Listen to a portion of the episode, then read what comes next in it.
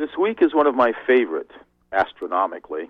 By Friday morning early, a couple of hours before sunrise, Mars will look like a reddish orange star at the upper left of a waning crescent moon, while at the same time the sun will cross the celestial equator into the southern hemisphere, marking the start of autumn in the northern hemisphere. Due to our elliptical orbit around the sun, the days and nights are relatively equal for a couple of days after the start of fall. Everyone on Earth will experience the sun rising due to the east and setting due to the west and will have equal days and nights, hence the term equinox, which means equal night. Yesterday morning, just before dawn, I was on Interstate 395 crossing the Veterans Memorial Bridge. Temperatures were down in the mid 40s, and I was on my motorcycle. Because of the chilly mist, fog would build on the inside of the face shield of my helmet, and to help with visibility, I had, I had to raise the shield slightly to increase airflow inside the helmet. On the rise just before the stretch leading to the bridge, I could see low lying wisps of fog across the way in Brewer, which lit up all in shades of faint vermilion from the hints of sunlight to the east. As I crossed the Penobscot River, I was buffeted by a blast of air that instantly reminded me how many of us here in Maine relish this brief seasonal interlude between summer and winter.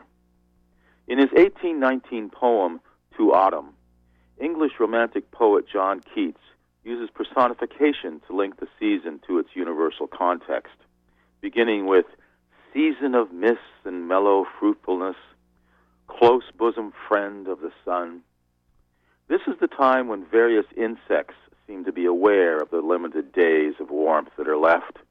I was catching up on some paperwork yesterday afternoon sitting outside, enjoying the sun, and happened to look down to my feet to the patio, where a winged caddisfly had met its end when a chair had been moved and mashed part of its body onto the patio. What held my attention, however, was a relatively small black ant who was tugging and pulling his way this way and that, trying to free the relatively large caddisfly from its stuck position on the patio. After a few seconds of watching the ant's efforts, I finally reached down and gently pulled the caddisfly free and watched as the ant ran two quick circles around it and then latched onto it, immediately dragging this prize that was ten times the ant's size off the edge of the patio and into the high bordering grass.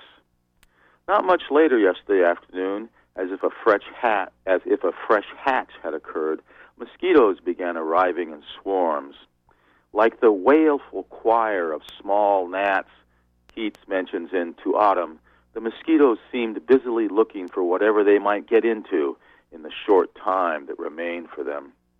But perhaps most of all, this season coming up accentuates the process of life and all the varied components that the process entails. And those can certainly be good things. From Orono, Maine, have a great day.